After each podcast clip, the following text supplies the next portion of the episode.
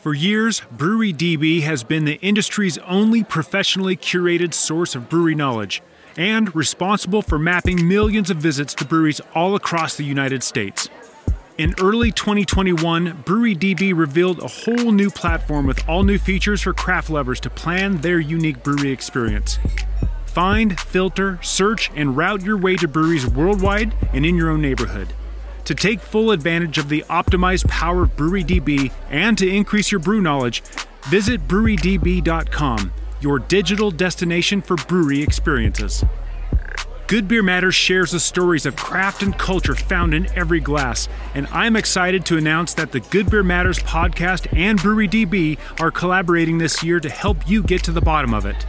Visit us at brewerydb.com and goodbeermatters.net to finally have the experience you've been missing. My name is Jeremy, and this is Good Beer Matters.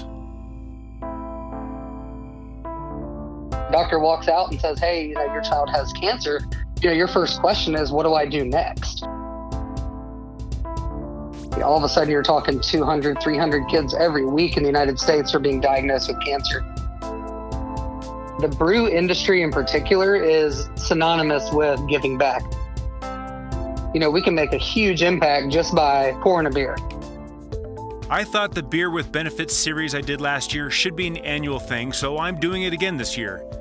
In this episode, we face the cold, hard reality that some parents have to hear the words, Your child has cancer. I'm not willing to look the other way on this either, but instead of running another 5K, we can drink beer to fight pediatric cancer. My next guest will show us how. I've studied, traveled, and tasted my way through some of the best beer the world has to offer. Over the past few years, I've also spoken to beer industry leaders from around the globe. And one thing is certain the art, the science, and the culture of beer has more of a profound effect on us than we realize. There's a story of craft and culture found in every glass, and I intend to get to the bottom of it. These are the stories of us, of great food and the beer that brings it all together. I hope you enjoy episode 86 of Good Beer Matters with Chris Geib of the National Pediatric Cancer Association and Brewing Funds the Cure.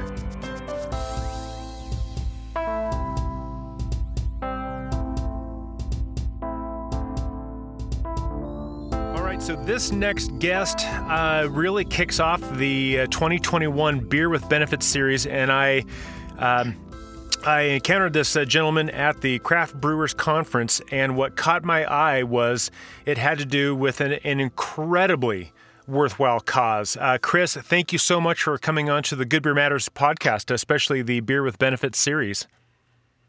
Yeah, no, I appreciate you having me. It was great meeting you over in uh, Denver, and I'm excited to talk some uh, beer with benefits with you. Right. Um, well, you know, uh, first of all, uh, I'm going to just ask you, please introduce yourself and and really why we're talking with you today. Sure. Uh, my name is Chris Geib. Uh, I am with the National Pediatric Cancer Foundation, uh, and one of our programs is called Brewing Funds the Cure. that we've had for a few years now, but over the last two years, we've really branched out more on a national level. Um, so you know that's you know why I met you last week, and um, you know we're really excited to uh, do good through beer. Yeah, absolutely. And it's just one of those things where, um, you know, we're talking about cancer. We're talking about pediatric cancer, which uh, which is fancy medical terms for kids with cancer. But this is a beer podcast, and so um, hopefully we can draw that connection of how anyone listening can go out, get a beer, and do some good for the world. Um, but uh, first of all, do you have a background in beer that uh, that you can speak to? So, besides drinking it uh, occasion to occasion, I don't have a deep background. I do have a lot of friends in the industry, so I'm fairly familiar with, uh, you know, breweries and uh, kind of the the back end works of making beer and, and everything like that. Um, but it wasn't until I got involved through the foundation where I really dove in deep, and and, and we as the foundation really became part of the beer industry as a whole. Um, so it's been a fun learning process, uh, you know, from the science of everything down to the business side of things. So uh, it's been really cool. So no, I don't have a a, a full background in the, in the beer industry, but uh, I'm fully entrenched now, and it's really fun. Well, and and I'm glad. Uh, in a past life, I worked in the uh, medical field, and uh, and there are a lot of really um, wonderful success stories that come out of that. Uh, sometimes there are uh, stories that are not as successful, and and uh, are, are can be a bit of a downer. So it's kind of nice to kind of dip your toes into a world that is is you know, about joy and doing some good. So. Um, but before we kind of dig into the beer thing, because this is a beer podcast, but let, us uh, you know, we got to tap our foot on first base uh, first of all. Um, uh, tell us about um, wh- what do we need to know? What do the listeners need to know about pediatric cancer in in the nation today, or even around the world? Sure. Yeah. So the reason why our organization exists and, and many others like it is because uh, pediatric cancer is an interesting field where there is very, very little funding from the federal government for uh, cancer research. So, of the billions of dollars dedicated to cancer uh, from the you know government funds, only four percent of that that money is dedicated to pediatric cancer research. And so, the same treatments that you know you or I as an adult would receive for you know name that that uh, cancer is the same that a you know a three year old, a two year old even uh, will be getting. And you see how toxic uh, and the effects that um, these these treatments and chemo have on adults. So just imagine how hard it is for kids. And so our mission is to fund research to find less toxic and more therapeutic treatments for kids battling cancer to where it's targeted for them that's less toxic so that while we want to you know defeat the cancer we don't want to inhibit their uh, you know health moving forward where that's a huge problem um, i think it's uh, the number is close to 90% 95% of children that are survivors of cancer have uh, debilitating health effects you know leading leading into their 20s and 30s and 40s because of the treatment they were given. So that's been our mission since day one. Um, you know our foundation now that you know we're national now and we have 30 partner hospitals that collaborate together on these projects but it was started just like many other family foundations out there with two moms uh, met each other that uh, in the hospital and their kids were battling cancer and they realized all those facts that i just mentioned that you know, there's just nothing for them, uh, you know, for these kids. So they made their mission to to raise money and, and fund research so we can make a change.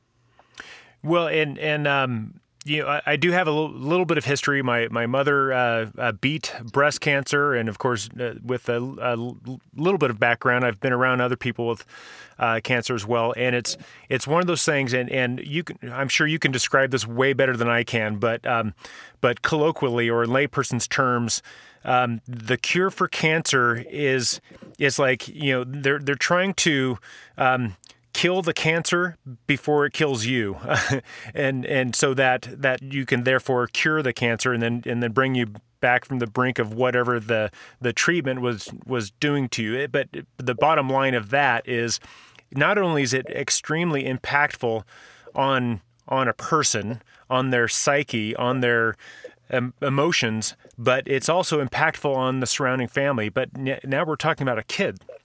We're talking about the impact of kids of of uh, and everything that goes with that. I don't want to dive into uh, the topic in too much detail because you know it's just going to make me sad. But um, but it, it's hugely impactful. Uh, can you can you share a little bit more reality to to that full on impact to the to the uh, pediatric patient and the family?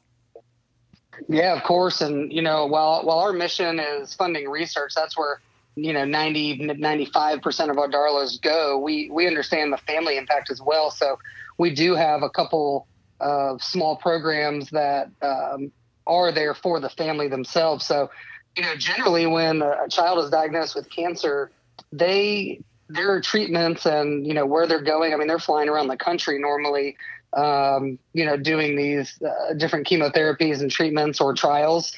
And almost every time, one or one of the two of the parents usually have to quit their job um, to travel around with them. So obviously, the emotional impact is huge, but financially, it's it's huge as well. And so, um, you know, while we're a research organization, we do have a safety net program where families can apply for grants uh, twice a year, um, where basically they can take, you know, uh, medical bills or um, uh, travel expenses that they incur with it, and that we can try to help offset some of those dollars. Um, and you know that's a huge thing, and, and the education point is too. uh, we have a, a, toolkit that we created a couple years ago that we send out to all of our partner hospitals, along with a, a lot of others, just to have uh, in their oncology unit. Because you know, think about you know you as a parent. If you walk in and the doctor walks out and says, "Hey, you know, your child has cancer," you know, your first question is, "What do I do next?" Um, so we have this toolkit designed by uh, some uh, moms and, and some dads that have gone through the process and they sort of went through this book saying, I wish I would have known XYZ ahead of time. So it's down to scheduling and um, all kinds of things in there of, of what to do once your child is diagnosed with cancer. And so that's kind of the two um, main things that we do to, you know, try to help some of the families out as well, whether it's just logistical type things or, you know, hopefully we can answer some questions for them uh, through this toolkit. Um, and then there's also the opportunity for some financial assistance as well. Um, can you tell me um, just a, just some stats of of how many kids uh, suffer from cancer in the U.S. around the world? I mean, just so we get a. I mean, is this is this a? Granted, one kid with cancer is a big big problem, but how big of a problem is this? It's a pretty large number. Um, we we use the number 43 a lot in some of our campaigns uh, because more than 43 kids every single day are expected to be diagnosed with cancer. Um, so you start looking at that from a week standpoint, and all of a sudden you're talking 200, 300 kids every week in the United States are being diagnosed with cancer.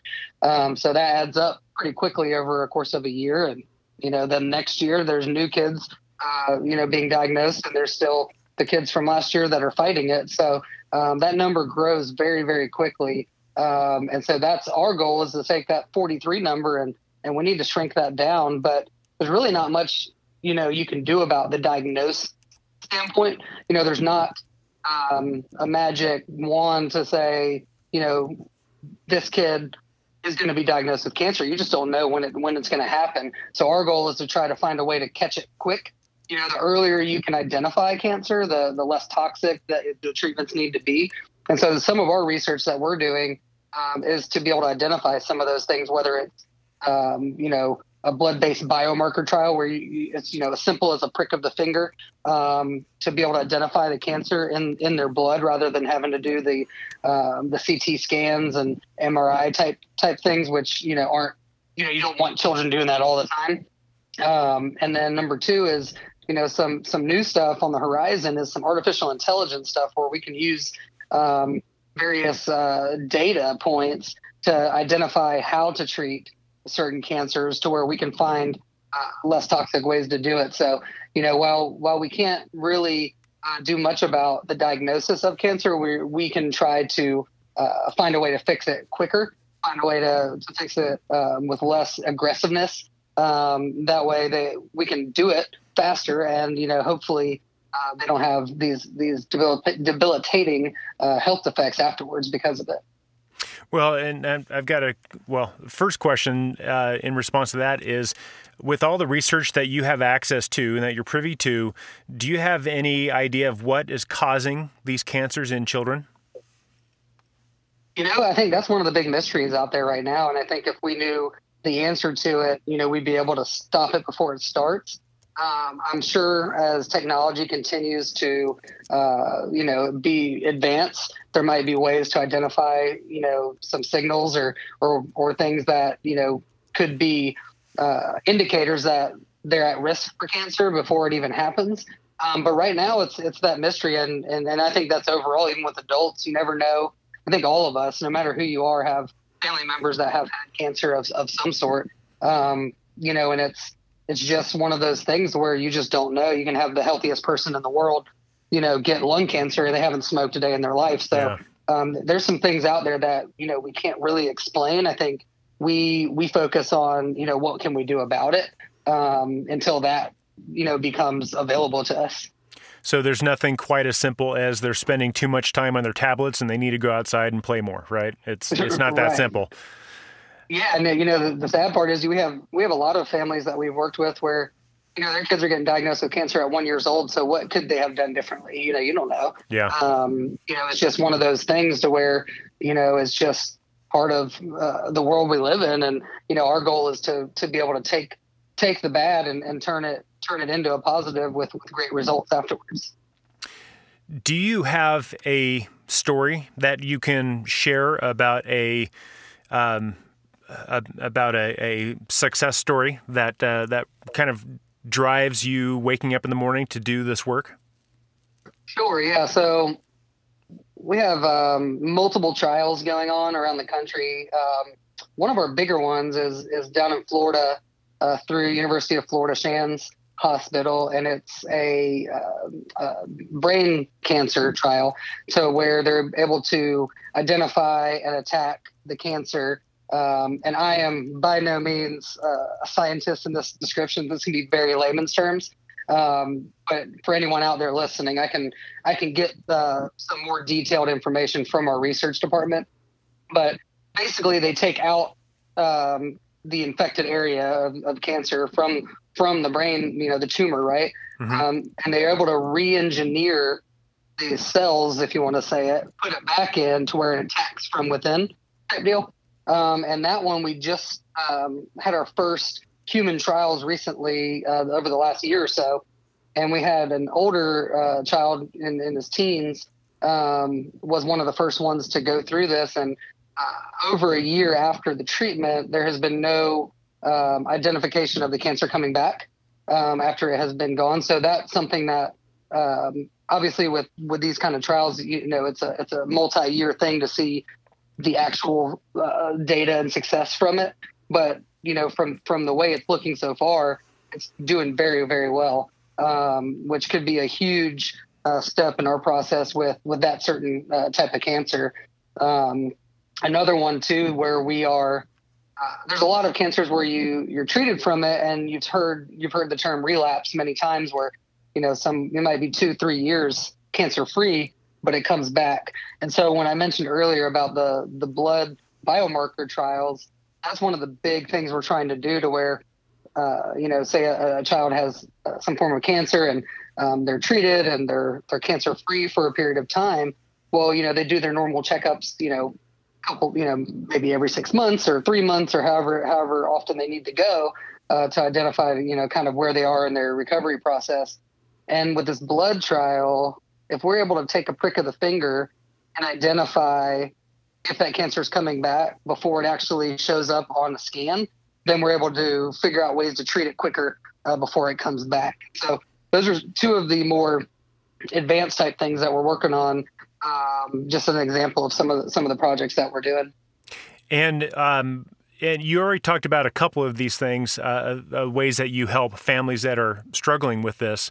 But uh, w- will you talk a little bit more to that? What exactly uh, do you guys do to help support the, these families in the midst of it, uh, other than you know um, providing a little bit of uh, support and financial support so that you know mom or dad can quit their job and and go do this full time? But what else do you guys do?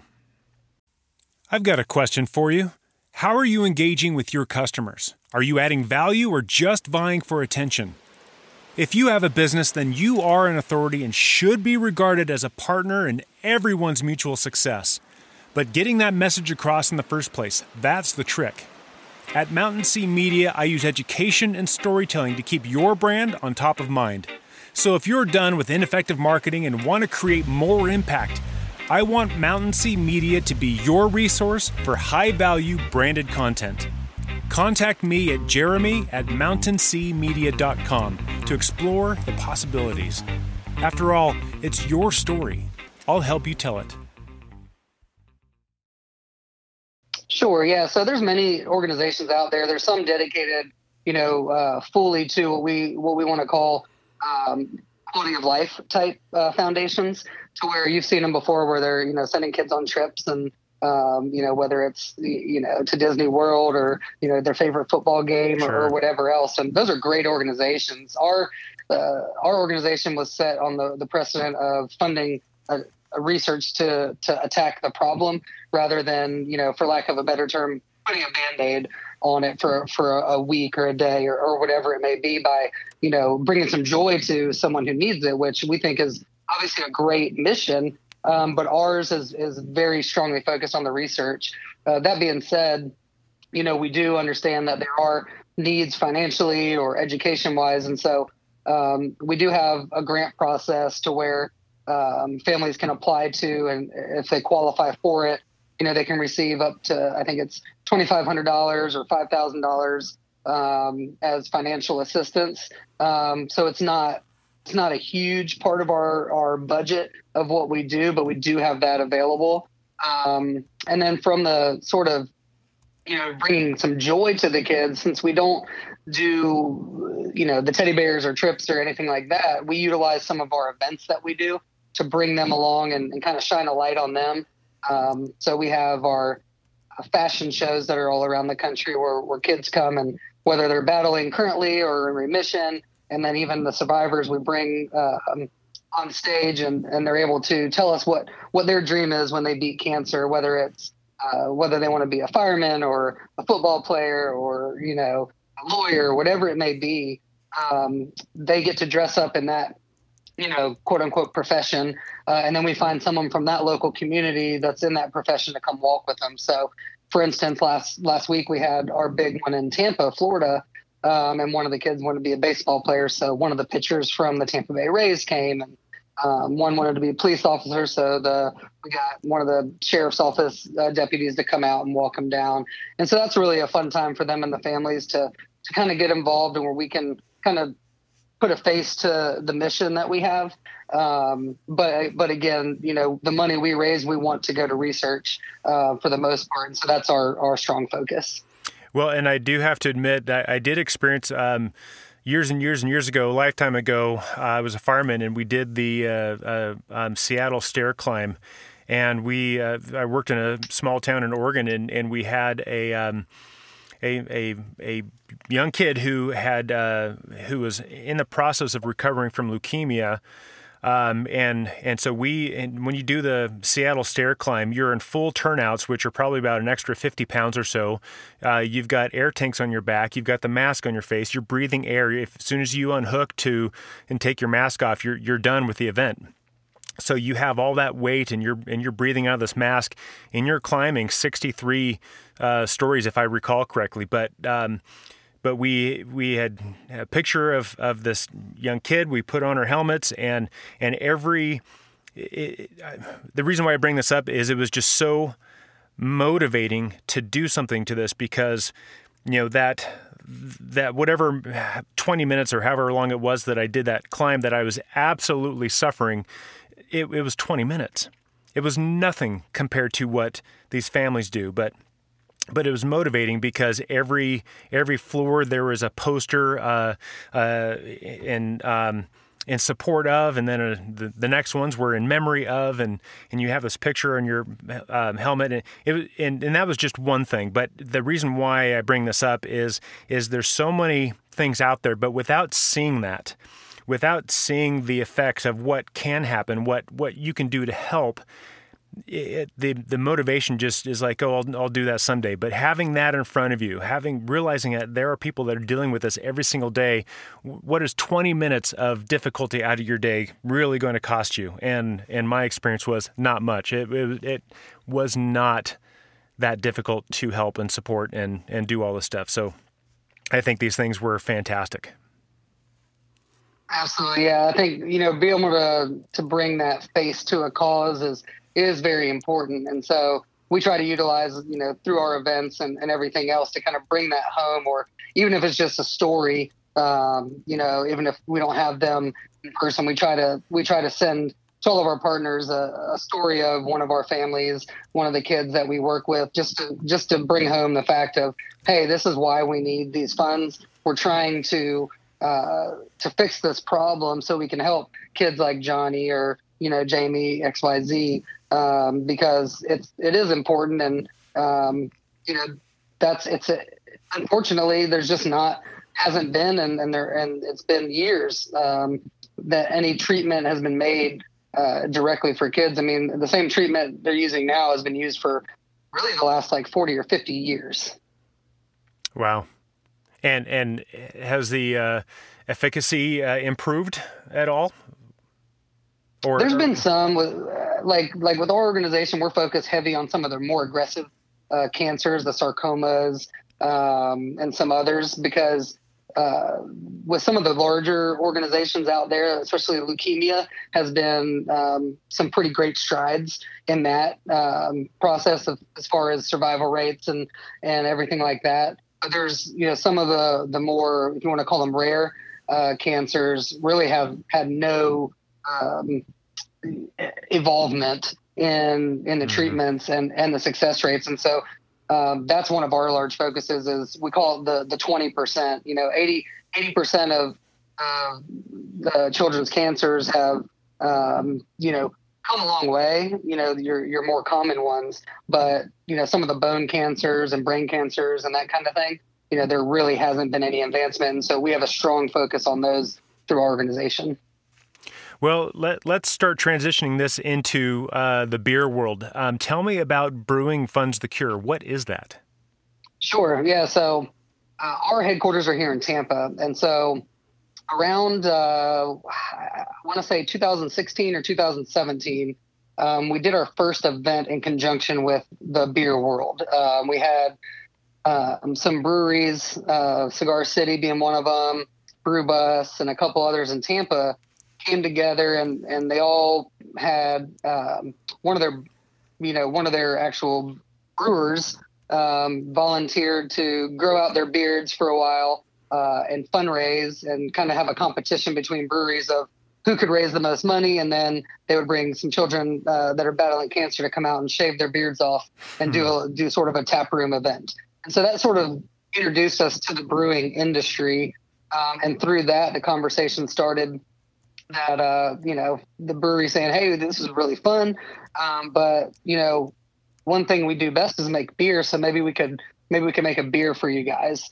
um, and that's where our signature Rising Hope IPA was was born in Tampa. Um, so 2017 and 2018, Cigar City and Brew Bus collaborated to make this uh, signature IPA. Um, we and we designed a logo and they created a recipe for it made it, got free ingredients from Country Malt Group and Yakima Chief Hops to to uh, help offset any cost so we could raise more money. Um, then they sold it through their tap rooms and retail locally. Um, and that's kind of how it all began. And so for about two years, it was sort of a local uh, beer release. Um, and then in 2019, we were able to expand that with the commitments from the Country Malts of the world and Yakima Chief and Amoretti Fruit Company all agreed that they would donate enough product for one brewery in every single state to make the same beer every fall. Um, and so we've been trying the last two years to really push it and try to hit all 50 states. And we've, we've gotten closer and closer, even through the pandemic, um, to getting all 50 states on board. And um, and it sounds. Uh, just looking on the website, it looks like you've got a brewing brewing Funds the Cure, but you also uh, try to do a similar type of thing with cooking, fitness, music, and a bunch of other stuff. Um, uh, you know, t- I mean, tell us quickly uh, about all of those different avenues that people could get involved. If you're not into beer, you're into like fitness, music while you're cooking. Um, you know, what can people? Uh, what what should people know about this? Sure. Yeah, we we try to design a lot of our you know you know quote unquote cause campaigns around what people do every day, right? So uh, you get up in the morning, you're going to get dressed. So we have fashion Funds the Cure. You know, you're going to you know brush your hair, you're going to uh, eat breakfast and all that. And we have a program where you can do uh, like we said with the the beard shave. You know, cut color your hair for a cure. Um, anything that people do, we can turn into a fundraiser. So our fitness Funds the Cure. We have gyms dedicating you know maybe it's a certain workout or or point of sale campaign for a membership or whatever it might be. Um, pretty much anything that you can think of you know we can tie that into a fundraising campaign. We have students Funds the Cure where we have middle schoolers and high schoolers and college students doing fundraisers for us uh, to raise money. And we have fishing tournaments. We have obviously the beer program where we've also uh, expanded that into coffee um, uh, with the brewing Funds the Cure and uh, cooking. We have restaurants that, that do a restaurant day for us every year, and uh, we have we've had um, virtual cooking classes. You know, you name it. Um, we can create something around what people like to do on a daily basis to create a fundraiser for us. So that's the unique thing about us. We're very entrepreneurial as well. So uh, if someone comes with us with an idea, we can create that into um, a sub a sub program of our foundation. Which is great because I am going to wake up. I am going to get dressed, and most days, if I'm uh, behaving, then I am going to uh, get a workout in. I'm going to eat, and in the evening, I'm going to have a beer. And if I could do these things that I'm going to do anyway, and somehow contribute to a extremely worthy cause, then I feel better about myself and I've really not done anything different than I normally would have. But it it just becomes this. It's so easy to help those with a terrible need, and it's so easy to uh, benefit something by doing what you already do. So. Um, I think that's fantastic that you found a way to to kind of give people a particular path that, with minimal resistance. Yeah, and that's our goal. We want to have we want people to get involved, and the best way to have people get involved is for them doing something that they like to do. Um, so there might be, like you mentioned before, there might be people that are, and I'm sure on your podcast that are real uh, interested in you know doing something with beer, which is great. Um, and there's other people that you know they don't drink beer, but you know what they like to work out, so they can create a uh, as an individual just a DIY campaign where they just create a fundraising page and say, hey, I'm going to you know run a mile every single day. Will, will someone donate, you know, five dollars a mile for me for this month? And and they can they can raise money on their own just as an individual. Um, we have people that are we have a, a real estate company right now that's creating their lemonade stand that they do every year as uh, and they're able to utilize that not only as a fundraiser but as a networking opportunity with their company um, a marketing firm actually the one that designed our rising hope uh, logos and everything, they're doing a company wide walk uh, next Friday to where they have all 90 employees, want, you know, sign up for free and try to raise as much money as you can through family and friends. And then they're going to do uh, an employee party at the end of it uh, with a walk and, you know, food trucks and, and whatever else. So there's so many ways to get involved, whether you're an individual or whether you're a company um, or anything else. So you know, we love to hear great ideas, and we and we support um, from a marketing standpoint, logistically, whatever you want to do, we can help you do. And and kind of on that note, why is beer such a particularly good vehicle to share this message, raise these funds, do some good work in this in this arena? Well, I think as you know, and most of the listeners here know, is uh, the brew industry in particular is synonymous with giving back. I think um, they're they're a very tight knit community. Um, most of these breweries are very uh, entrenched with their local community, right? And so every brewery that you've ever gone to does some sort of fundraising um, to bring that community together. And so a lot of them do stuff on a monthly basis or a weekly basis, even, or you know, you know, giving tap Tuesdays or whatever you, whatever it might be, or trivia nights. And so um, it's already there. And so our goal was to create a um, very seamless, step by step program to where um, we can offer something to a brewery where they don't have to create something new themselves. They can just follow the steps one through 10 and everything's provided for them and they can be a part of, of what we're doing. And I think uh, they, as the as the company and the brewery, along with their patrons, really appreciate the giving back aspect of the brew community. Um, and so I think they've welcomed us with open arms, um, and we're really excited to see how this continues to grow. And I think this is fantastic because not only, I mean, like I mentioned this before, you've created something with minimal resistance, with with really like low barriers to buy in, and um, and it's just, and you're kind of taking normal. Be, people's behavior. I mean, we're all going to go out and uh, and go to a pub and a brewery and, and have a beer, especially now that we can. Um, uh, but you're you're leveraging that to to do something that and and and while the brewery may make three dollars instead of four off the off the profit of the beer, or or or as a consumer, I may pay an extra dollar. But when it comes to pediatric cancer, with with families that are dealing with this, man, no uh, no problem. I'll pay an extra buck. I just give me the beer and I'll feel great about the work I've done in the world. And and all I'm doing is drinking a beer. But it's it's one of those things that really, really helps potentiate the effect of what's going on out there. Absolutely. And the, the cool part about our, our Rising Hope beer in particular is we get free ingredients for all the breweries. So the brewery basically takes it. They don't have hardly any cost at all up front.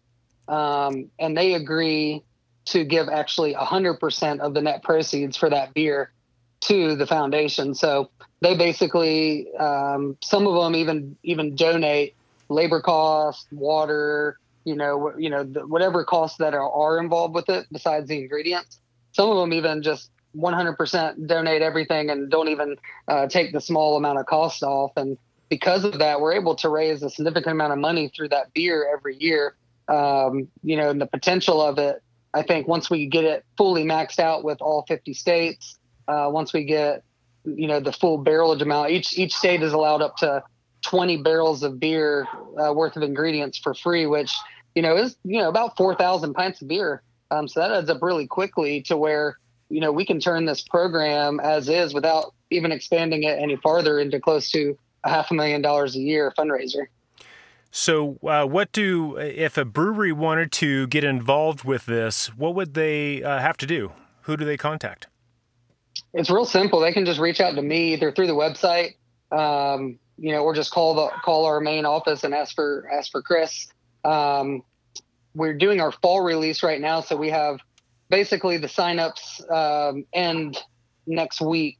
Um, they have to have their their ingredients in order orders in by October first, um, and we're about I think this year we'll probably be sitting at forty to forty five states signed up, so we're almost there um, from the Rising Hope campaign.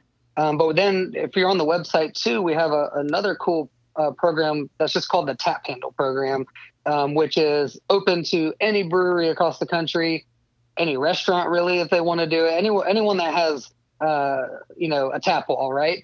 Um, and they say, hey, we want to be a part of this, and we send you the tap handle, table tents, coasters, some digital marketing material, press release, everything that you would really need to help market it. And then that brewery or restaurant just agrees to take that tap handle, put it on any beer they already have. They could brew their own beer just for it if they wanted to, but the most simple thing to do is unscrew the tap off of one of your beers, screw it on, and you know give a dollar a beer for a month for that. Um, so that's a really simple program too that we could have a thousand breweries do it uh, at any given time if they wanted to. When and that's good because had I known and planned better, then this episode would have released before this deadline. But uh, as the way the as the way it is, it, it's going to release afterwards. But it's good to know that there are still things that not only breweries but on-premise restaurants, tap rooms um, that they can get involved with this. Um, uh, and and uh, at the very end, we'll have you kind of repeat the uh, the website and stuff. But um, um as we kind of kind of close the whole um, the beer thing, what would you like? people, anyone listening, what would you like them to know about pediatric cancer? What what, what would you like to drive home? I think we need to drive home the fact that there needs to be more research um, because without research, there's no results, right? Uh, and in order to have more research, we need to raise more funds. So, you know, through Brewing Funds the Cure, we can really make a difference. I mean, um, those simple programs that we have in place, you know, just imagine if if that tap handle program took off and breweries and restaurants all around the country decided they wanted to be a part of this. And, you know, as you know, if, if you're doing a dollar beer pour for a month and maybe even throw in, you know, maybe raffle off a, a, a $50 gift card and a hat and a, a pint glass during the time frame that you're doing the, the tap handle, you know, you can estimate, you know, 500, a thousand dollars uh, worth of donations for that month pretty easily uh, you know, you start multiplying that by 100 or 200 or 500 restaurants and breweries, and all of a sudden, you know, we can make a huge impact just by pouring a beer. Mm-hmm.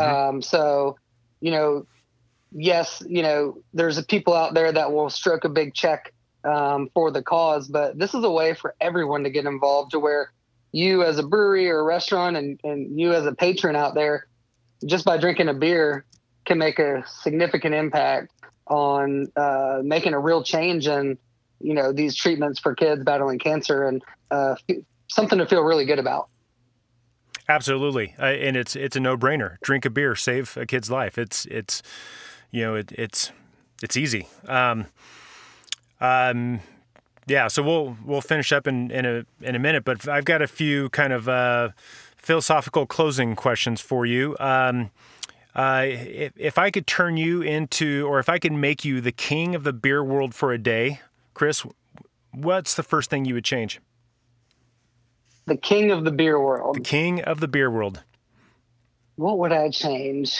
Um, you know, I think one thing I would do, and and I've had the opportunity to speak at a couple of the Brewers Guild conferences on this note is, um, as we spoke before, most breweries are very involved with philanthropic uh, entities, right? They do it all the time. Um, but what I speak to when I talk to these marketing or owners of uh, of breweries is, you're already doing it, so what? Let's do it smarter. So instead of having um, you know, multiple um, organizations that you support every week or month or or whatever, really focus it on building those relationships with nonprofits. So maybe pick your top five that you want to spread out throughout the year, um, but build those relationships with them so you can make an even bigger impact from not only from a donation standpoint, but from an awareness standpoint. And by doing so, it's going to be great for you as as a beer industry professional growing your brand awareness yourself um, to where every year people are looking forward to whether it's our the rising hope beer or maybe you do something with puppies or, or veterans or whatever it may be. Um, but instead of just willy-nilly just throwing you know one dollar beer for a week on tap for a charity really focus on building those relationships because you know, long term partnerships are more important for both the brewery and the nonprofit than uh, than not. So I think if if I was the beer king of the world, I would really drive home that fact with with uh, restaurant and bar owners and brewery owners to really um, really intertwine your philanthropic effort with your marketing effort. It's going to be and and you know I come from the the for profit world before nonprofit, so that's my focus and working with them is saying yes, we want this to help out what we're doing as a nonprofit, but it can help you as the brewery itself by being being a little bit smarter and more in, uh, intentional with your nonprofit relationships. And I think um, that's something that can evolve uh, over time. And um, I'm doing whatever I can as I continue in this in this industry to really drive home that fact and sort of teach that from kind of seeing both sides of the fence in my career. You know, they kind of got me thinking about uh, uh, a saying my dad used to always tell me, and and uh, well still does, but it's something to the effect within this particular context. Um, to basically paraphrase, but as a brewery, no one's really going to remember how many medals you won or how much money you made. 20, 50 years down the road, they're going to remember if they liked your brewery, and what you stood for. And if you stood for the environment, social justice, or pediatric cancer, and you made good beer, that's what they're going to remember. That I think exactly. Um, uh, so uh, Chris, um, uh, today uh, we cured cancer. There's no more cancer in the world. Um, and everyone uh, is celebrating because uh, that's no longer an issue. Uh, so, to celebrate, you get to choose a meal and a beer. What, what would you choose to celebrate? You said a meal and a beer? Yes. Well, the beer's easy. It's going to be Rising Hope IPA, the last version of it, because we don't need to to raise money anymore if, if we cured cancer. So that's great. Yeah. Um, I would be happily retired on that point, looking for a new career. Um, and then uh, to pair with that IPA, I think, you know, a meal. I mean, you can't go wrong with a good stone fired pizza, right? A good pizza oven, whether it's a brick oven or or I personally I have a big green egg, so I like cooking on the on the pizza stone. Um, I think pizza is the way to go there because I don't know anyone who's ever gets sick of pizza. That, that's probably a very very good call. Um, and you know, I this next question I ask all of my guests, and they're pretty much always coming from the beer world, and so they have this, you know, a I, I've gotten a theme of this question, but uh, you're coming from a completely different point of view um, outside of the beer world. So I, I really want to hear your answer from your own unique perspective. So the question is, Chris, why does good beer matter? Why does good beer matter? Well, I think, um, like we talked many times, the beer industry is so community driven. Um, I think it brings beer in general brings people together, right? Whether it's happy times or whether it's getting together over, you know, sad times. Um, beer is something that brings the community together all the time. And so without good beer, um, we don't have that. Uh, so I think, you know, we've seen it evolve over, you know, I've seen it over the past five or six years, just the growth of the, the brewing industry and um, talking to couple of our partners, they were telling me that, gosh, 10 years ago, there was barely a thousand breweries and now there's over 9,000 in the, in the United States. Um, and you know what? They're, they're turning into your local neighborhood restaurant, family restaurant. So it's bringing, it's not just a bar uh, anymore. It's, it's really a place, you know, you bring your dog, you bring your, your family, you know, they all have games and a lot of them have cool outdoor setups as well. And, um, I think you know they've created a big impact in in this in every community that you go to. So, um, but if the beer's not good, then then they're probably not going. So I think it's very impactful for our community as a whole, um, and that's kind of that's kind of my take on on the beer industry.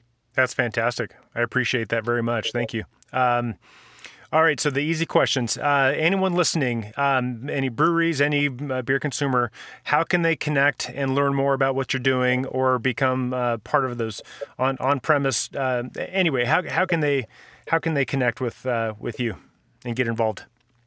Yeah, there's a few ways. Um, you can go to our website, which is just brewingfundsthecure.org. Um, you can go directly to that link or or just go to the National Pediatric Cancer Foundation and and search through it uh, through the programs there. Um, we also created a page.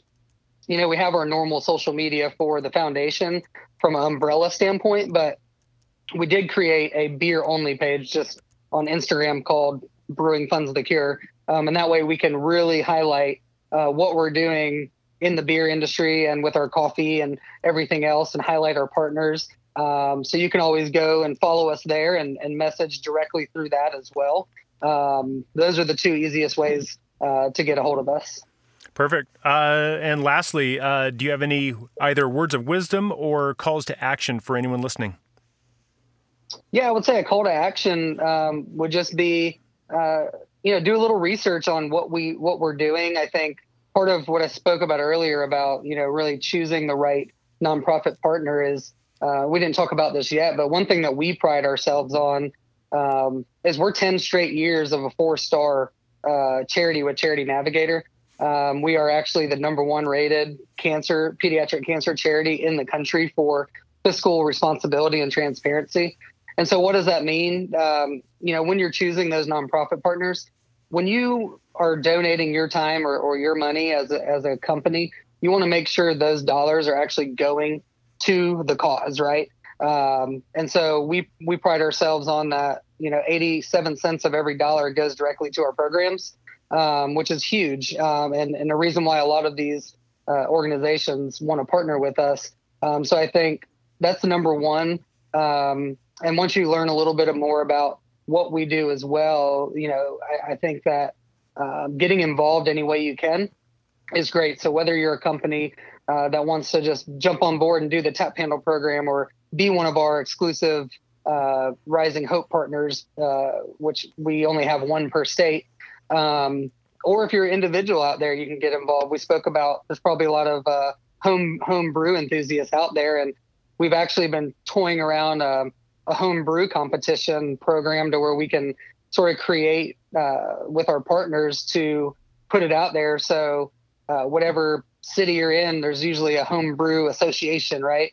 Um, so maybe we can create a homebrew competition in, uh, in support of pediatric cancer research. So that's sort of in the in the process right now. So if that's something you're interested in, reach out um, because we're trying to put together a simple program for that right now as well. So um, you know, and then if you just if you just like to drink beer and, and want to support it, you know, reach out and there's actually a map on our website that shows where this Rising Hope partners will be, and and then when we have our tap handle program going, we'll have a list of those as well, um, to where you can go to these breweries um, and do that. Or if you just want to donate to the cause, you can donate directly through that website as well. So there's there's definitely ways to get involved, and um, you know, if you have an idea that, that we haven't even thought of yet, you know, we'd love to hear it because maybe that's our next big program that we create. And and the next uh, Rising Hope beer uh, that will be coming out will be this fall, right? Do you have a date on when that's expected to release? So um, we have breweries uh, releasing it anytime between now. There's actually a couple breweries that are just releasing it through uh, the end of October. Um, most of them will have it released by then. Um, so it's a fall release. So that two month period, September and October, is really when um, everyone will start doing it. And I know we're just updated the map online to kind of show where the where the partners are, um, and we'll keep updating that over the next week once as we finalize um, every brewery uh, across the country. So it's a really good recipe designed by Cigar City and Brew Bus here in Tampa. Um, so every brewery is basically making the same beer, and some of them will put their little twist on it, um, depending on kind of you know their profile that they like, you know, with their their brewery. So um, I know this year it's a hazy IPA, um, which I know is pretty popular these days. Um, so it should uh, sell really well. Um, it's a great beer, and um, and obviously for a great cause. Absolutely. And by the time this releases, all of these beers should be pretty much out in the market. So anyone listening, uh, turn off your phone or turn off your car or stop listening to this. Go out and buy yourself a six pack of the Rising Hope beer and let's go save some kids. Awesome. Hey Chris, thank you so much for coming on to the podcast and sharing your story and and and especially thank you for doing the work that you're doing. I really really appreciate it. Well, we appreciate you for for spreading the good word about about great beer for a great cause and um, I can't wait to follow up with you again next year to just see how much we've grown from uh, from now until then. Oh, that'd be fantastic. Awesome. Thank you. 45 kids are diagnosed with cancer every day. That's your child's entire class and half the one next to it. If you're a parent, you should be dealing with messy rooms or stepping on Legos, not trying desperately to keep it together while your child clings to life. So I ask you, whoever you are on the other end of the speaker, will you drink a beer and fight to save these kids? In the next Beer with Benefits episode, we visit with a company that is turning one brewer's trash into another brewer's treasure. Good Beer Matters is a show about great beer, great friends, and the experiences we create together. But it's also about better beer education so you can level up your game. So if you're a beer and food professional or even a beer enthusiast, then please subscribe to Good Beer Matters podcast and go to goodbeermatters.net for more resources and next steps. After that, grab a beer, hang out with friends, and let the world open up. Thank you for listening. Cheers.